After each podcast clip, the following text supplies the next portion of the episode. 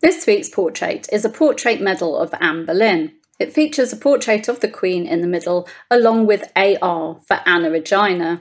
And around the edge, it has Anne's motto, the most happy, with Anno 1534. Anne Boleyn married King Henry VIII in 1533, so this medal was struck during her time as Queen Consort and perhaps celebrated her 1534 pregnancy and emphasised her status as England's legitimate queen.